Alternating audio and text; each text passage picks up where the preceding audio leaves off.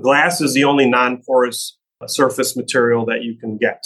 And so that leads into hygiene and housekeeping and keeping things clean. And today's world, in the last two, three years, we're all concerned about being around people and with masks, without masks, vaccinated, unvaccinated. You know, it takes all of us to, to kind of run everything here. And, and so we have to figure out how to make environments make sense, right? And, and usable. And so my feeling is I want to cover the whole world in glass.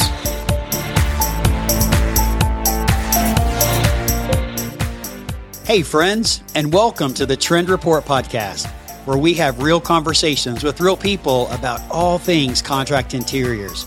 My name is Sid Meadows, and I'm your host. I'm a business strategist and certified professional coach and a longtime student of the office furniture industry. And I'm excited that you're joining us today. And my hope is that you will gain some insights, inspiration, and motivation that will help you grow and your business grow. So let's dive into today's conversation. The Trend Report is proudly sponsored by The Insider, a weekly newsletter delivering a quick dose of insights to get your Monday off to a well informed start. The Insider combines meaningful industry perspective with recommended reads and product solutions, offering valuable intelligence and inspiration to anyone working in commercial interiors. To learn more about The Insider or to subscribe for free, please visit indeal.org slash The Insider. Hey, everybody, and welcome to this week's episode of the Trend Report. I'm glad you're joining us today for what I know is going to be a really, really informative and fun conversation with our guest today, Vipul. Vipul, how are you today? I am great. How are you? I am doing awesome. So I didn't really introduce you. I just said your first name. Please take yeah. a moment and introduce yourself and tell our listeners uh, who you are and what you do. So, Vipul Bhagat, uh, I am Chief Operating Officer of Skyline Design. I have been with the company now for almost 29 years. We're uh, in January going to be 40 years old as a company. We're privately owned. Uh, we continue to th- uh, be that way. I am uh, actually in the process of becoming one of the owners of the company with the long tenure that I've had. This is pretty much what I, all that I know how to do. And, That's awesome. And so I've decided I'm going to keep doing it for, for the time being. Well, congratulations to you. That's Thank exciting. You. 40 years old. That's also something to celebrate. When actually is the 40th anniversary? It will be in January.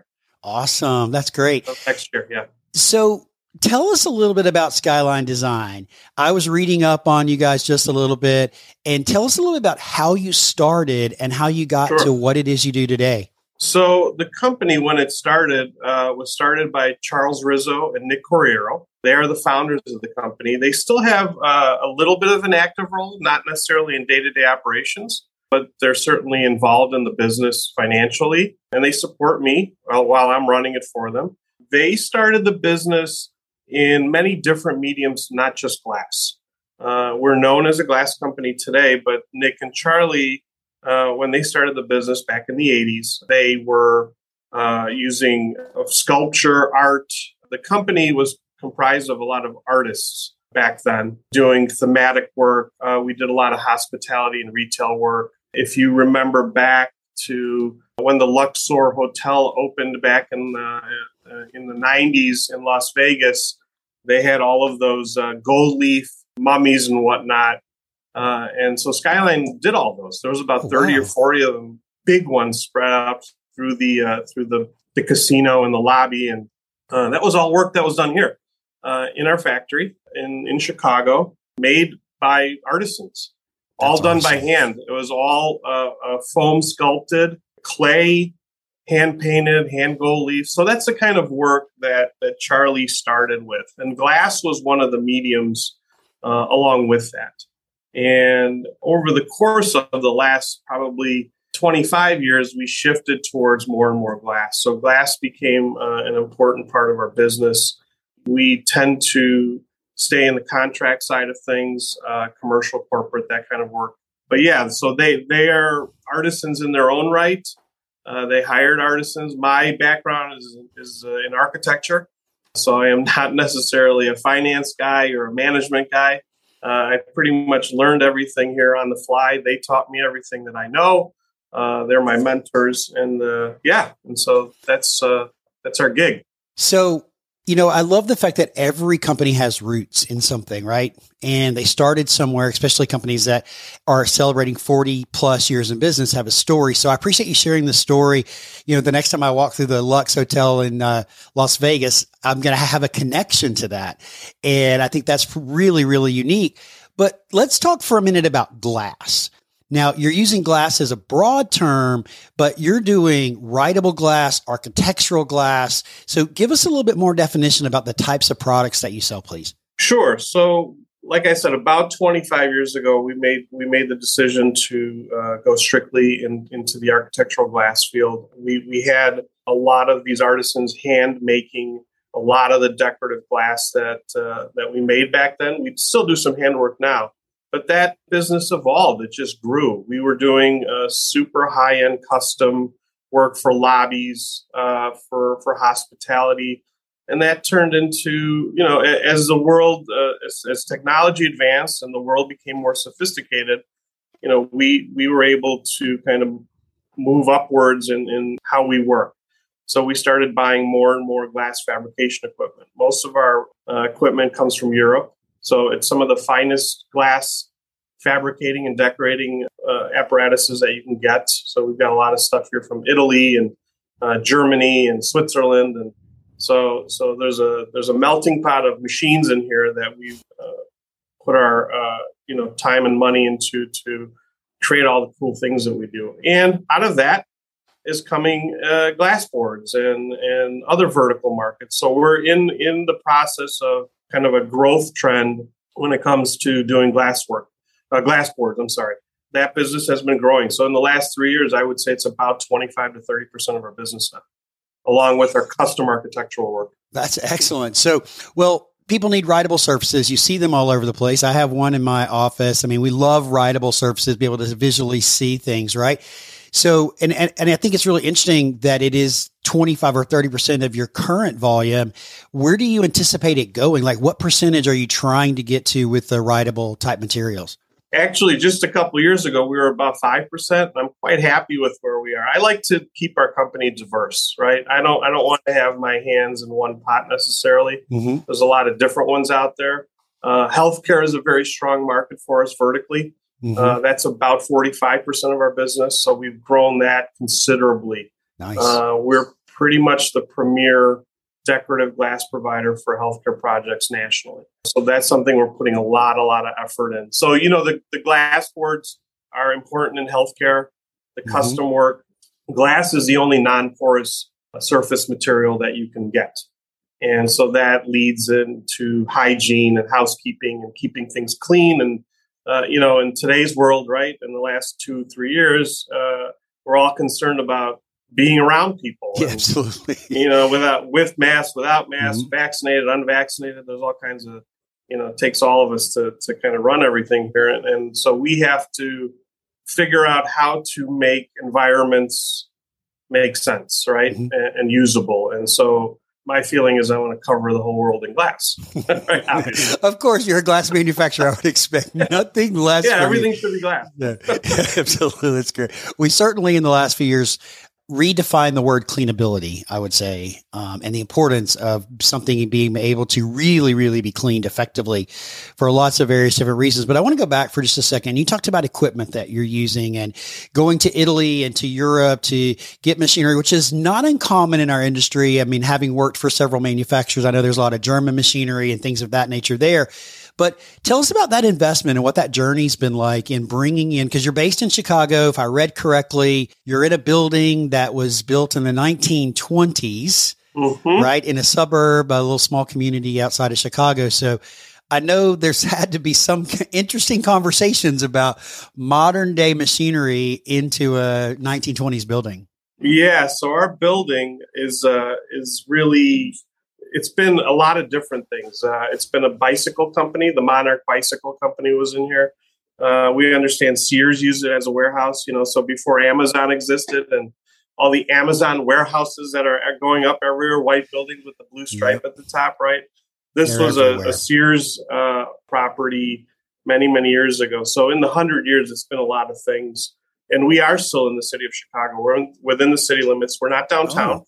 We're about 15 minutes away from from the city. So that's kind of an important part of our our day to day work is that we're close to the things that we do. You know where our work goes. Mm-hmm. Yeah, and we've had to adapt uh, all the things that we do to fit in this building, and that's not easy, right? We have really big pieces of equipment. Our tempering oven can do uh, 96 inch by 144 inch pieces of glass. So how do you get that size piece of glass into into a building, right? So we had to open up the side of the building and put in larger overhead doors and special cranes and special forklifts so that all of that material can be brought in here safely on top of it, right? Mm-hmm. Safety is a huge part of our our, our daily work. Uh, you know, guys that are working in the factory, we have over 60 of them now, and they need to, you know, not get hurt. That's an important, you know, that's our priority. Uh, and so, you know, bringing that work in here, yeah, I mean, it's it's it's been a challenge, but mm-hmm. that's that's the cool part of being here. You know, the challenges are what makes it fun. Oh, and in our industry, there are challenges that exist on all different levels every right? day. every day. So, you know, being in the Midwest, obviously you have um, resources in West Michigan that a lot of other manufacturers tap into.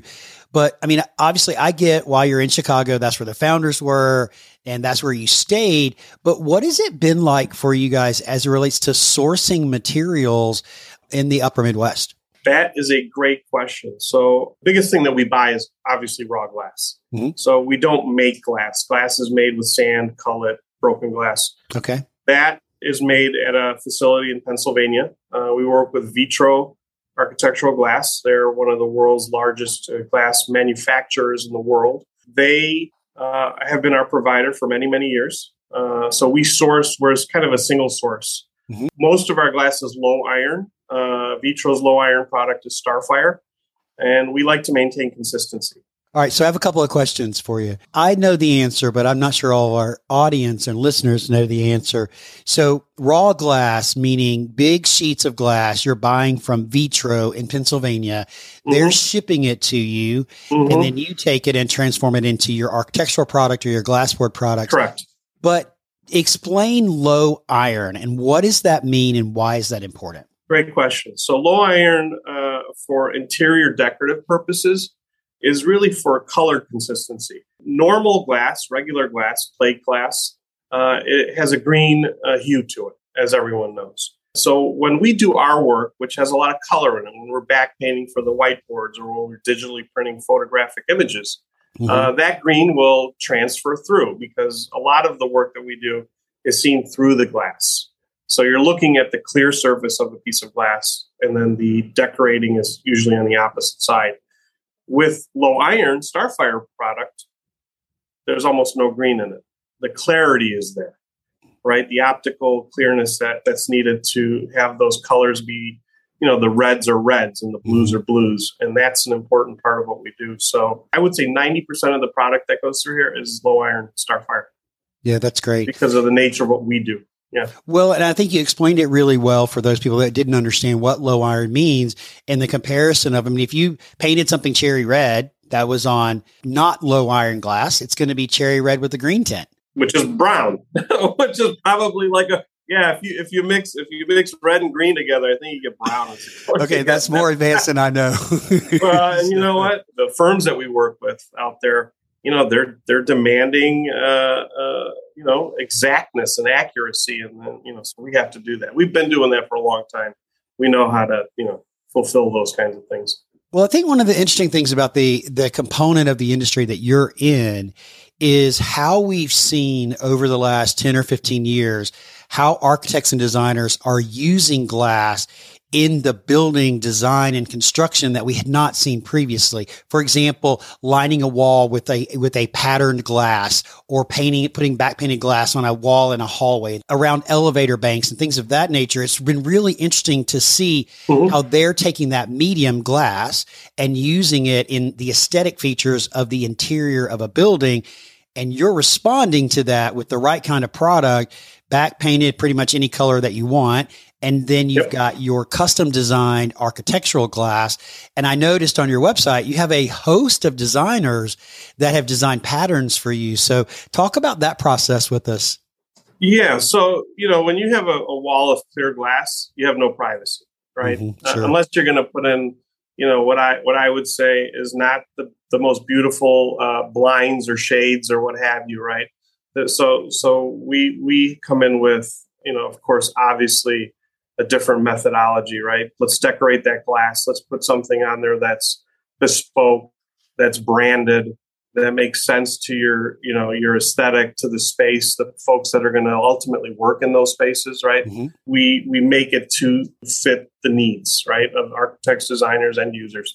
And as far as our, our collaborative efforts, that's something that no other decorative glass company, I would say, even in the world, has. Uh, we've spent the last 25 years really curating the architectural, the design, the art world for some of the best designers. You know, we're Mhm. going out into Europe now, which is, I'm even surprised that we're able to do some of the things that we are, right?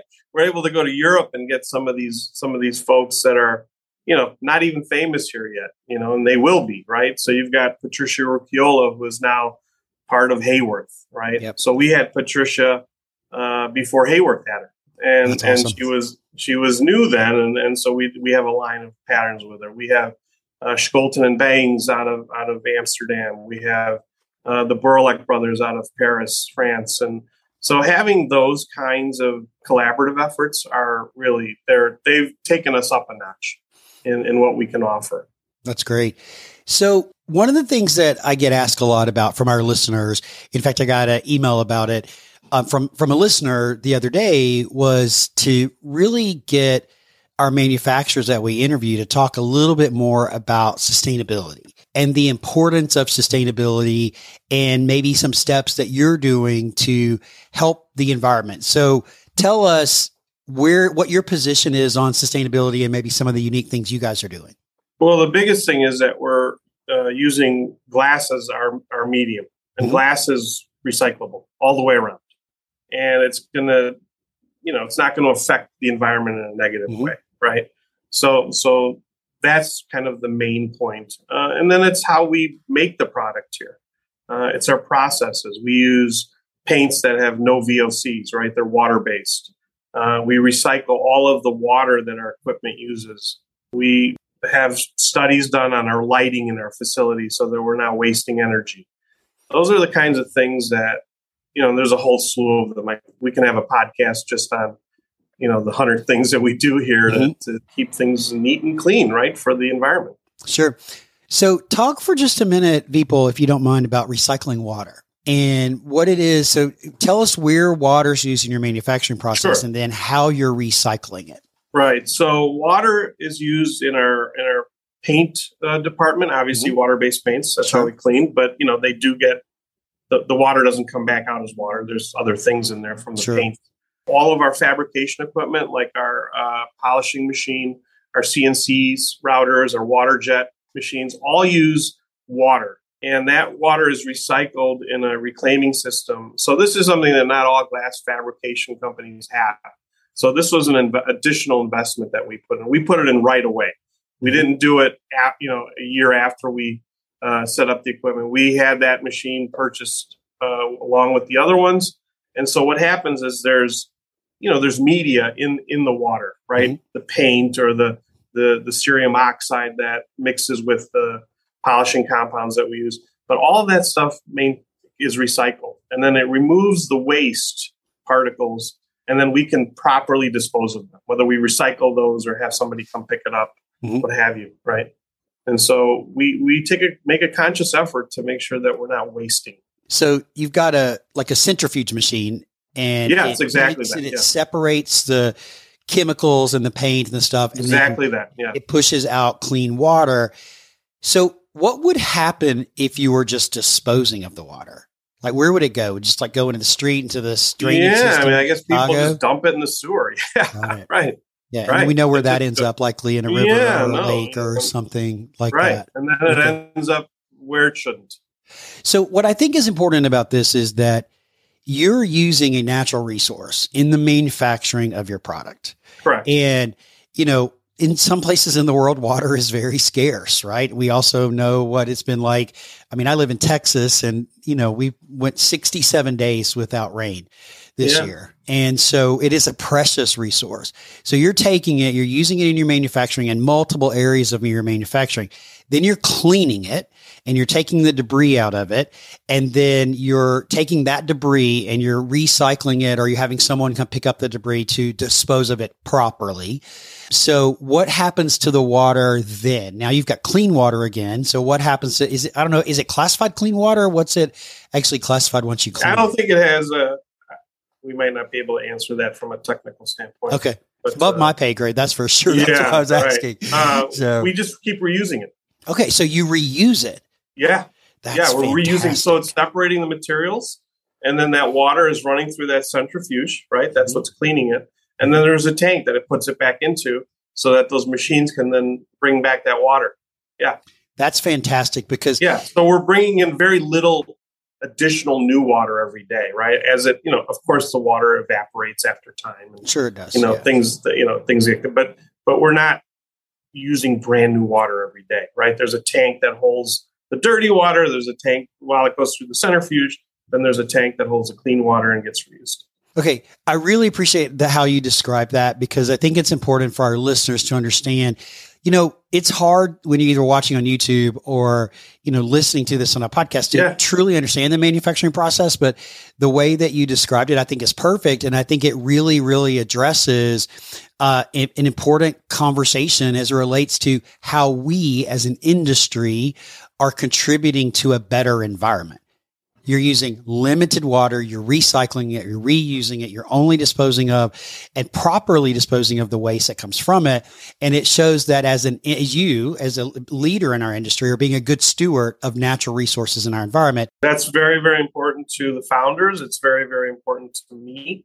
Uh, it's how I, you know, leave things for my kids and other people's kids and, you know, what they're going to do with it. Hopefully they'll have the wherewithal to continue our you know, uh, I wish more people did it. And and we do that with with all of our raw materials. Our paints are not thrown just thrown out. We we we have a methodology where we can clean it up, put it back in the can, mm-hmm. and if they do need to be disposed, we can dispose of them properly. Our another area where we we look at is uh, is uh, yields on our glass sheets. So the glass sheets come in about ten foot by fourteen foot approximately, and once they're optimized and cut from, there's always going to be leftovers, right? There's extra. So we like to keep as much as we can, some of the big stuff, and then we can use it on projects. And then we use others for samples. And then we recycle the rest of the glass. So we have a special uh, company that then uses it for landscaping and road work. And, you know, you can look up all kinds That's of great. Uh, uses for, for broken glass mm-hmm. uh, out there. But yeah, so we, we try to use everything we can to the fullest, right, and to to its limits before we uh, dispose of it or have to get rid of it. So, but there's very little left by the time we do. It's an important conversation about you're using absolutely hundred percent or as much as close to hundred percent of the product as you possibly can, right? Because there was a time in our industry when we did the yield of the sheet of whether it was glass or plywood, and then we just tossed it in a bin and somebody came and picked it up, and hauled it off. Now you're using it to make other projects with, you're using it to make samples with. Mm-hmm. And then what is left, what small component is left, you're recycling it because glass has lots of options for second life. So right, important conversations. Right. And so we separate that, right? We have a bin just for that. Mm-hmm. And that gets hauled away separately. Yeah. Right. That's great. So that that's a big part of our and, and that's a process we put in when we started fabricating glass about six years ago. So it wasn't like, again, you know, like with the centrifuge, right? We didn't put it in after the fact. Like we thought of these things. Hey, we're going to have all of this glass waste. What do we do with that? Mm-hmm. Right? Where are we going to put that stuff? We're just going to throw it in the dumpster with everything else. And, you know, we did the research. When we ordered the equipment, you know, it took a year to get it all mm-hmm. because it all has to be made and manufactured and, and shipped here and set up. And you know, while we were waiting for it, we said, let's figure out what we're going to do with all of the leftovers and extras and what what have you, right? And all that stuff, we had it set up. I mean, that, that was an important part of our business.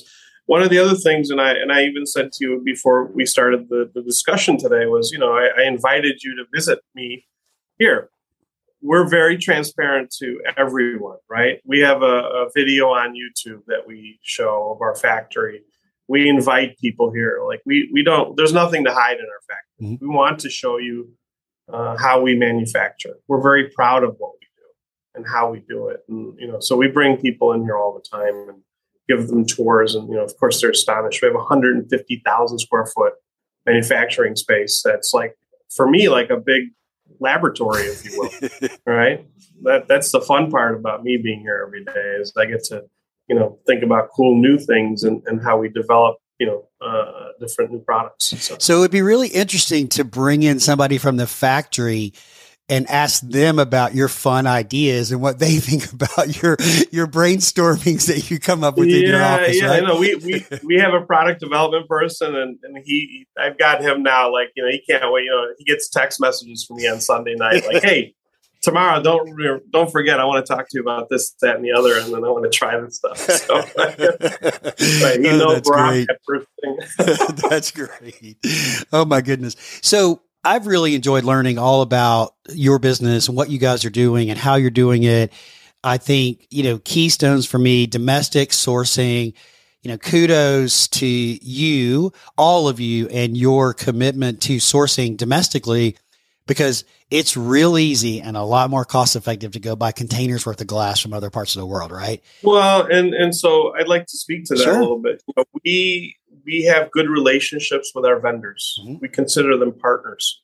Uh, we're very cognizant of their capabilities, right? So, you know, when, when everyone uh, around us has been saying there's, you know, uh, logistic issues, there's uh, material issues out there in the world, uh, we don't have those because we are ahead of it, right? I, I order well in advance. I, uh, you know, I hate to say it this way, but we pay our bills and, you know, we have good relationships. I mean, some, sometimes the, the, simplest things matter, you know, and you, you kind of stay ahead of that and, and you can overcome those challenges. So, you know, we, during COVID, right, when, when it happened in March of 2020, uh, it was a hard year for us, right? We, I mean, we, we had, we had some attrition in our staff.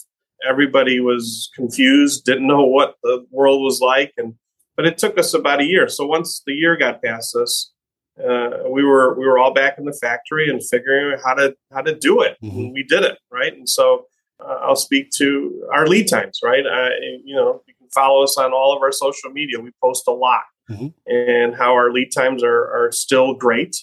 Right, we're we're pretty much beating the competition. Our, our pricing is very competitive, and then of course our quality. That's forty years. Right, we don't we don't uh, skip any steps here. That's great. And that's what matters. Well, I think my biggest takeaway from what you just said was even in the world of corporate America, I mean, you know, and we think corporate America, we think big corporate America, but even in the corporate America in the office furniture industry, if you will, we're still people doing business with people. And you have transparent partnerships, long term relationships with your key vendors they know each other. You guys know each other. If they need something, they're going to call you. You need something that you're going to call Absolutely. them. And you're not just a number, customer number 6842 or some crazy something like that, right? You're and, and I and my management team have personal relationships with these folks, mm-hmm. right? We can, we can reach out at any time for anything. And that's how we like to run our business, right? It's not as a business. And, and I think that's important, right? To, to maintain those relationships. I mean, that's, our reputation and our relationships is what's gotten us to the 40 years. And I believe it's what's going to help carry us through to the next. yeah, next. and I'm ready to get to 50 and 60 years, right? I'm, I'm here for the long haul. And, yeah, you know, that's what we want to do. We want to, we want to run it this way, mm-hmm. right? We're not trying to grow too big. We, we like what we have. Mm-hmm. We're very uh, fortunate to be in the, in the position that we are. And we want to maintain that and, you know, grow it a little bit, take care of our employees. Those are the folks that matter uh, we're close to 100 people on our staff, and uh, you know the people uh, uh, that work here are what's what the company is made of. That's fantastic. So I got one final question for you. Absolutely. Tell us just a little bit about your thoughts about the future of our industry. Now, that's a really big question. Oh boy. that's another podcast, maybe. I don't know. it really, it really is. You know, really, I have a couple of upcoming episodes on the future. Got a couple of dealers coming in, talk about the future of the dealer. But I'm just interested in general. You know, what do you what do you feel the future is like for our industry? So, so I'm going to use a I'm going to use a word that you know doesn't fit well right now because everybody gets kind of negative thoughts. But you know, my goal is to make our company recession proof. Mm-hmm. Right? How do we do that? So it's through diversification, right? Uh, like when you asked me earlier, you know, are you okay with your glass boards business being about 25%? I'm actually very happy with that. I don't, I don't, if it's not any more than that, but our business grows relatively across the board and it stays at 25, well, then that's fine, right? Mm-hmm. We're in the healthcare markets. Uh, we're getting into more higher education. We're getting into uh, e platforms that'll be coming up soon. So we have some opportunities out there to be diverse in the kind of work that we do, so that we can grow. And like I and I said it in our last thing, you know, we're we're pretty content with what we have, mm-hmm. right? I feel like uh, you know we've we've been successful already, right? And so anything we get more out of this is just icing on the cake. Key term takeaway for me. Thank you for that answer, by the way. I appreciate that sure. very much. I don't like that R word. I think we sometimes can talk ourselves know, into that, right? Yeah, so I'm going to do everything I can to prevent it. me too.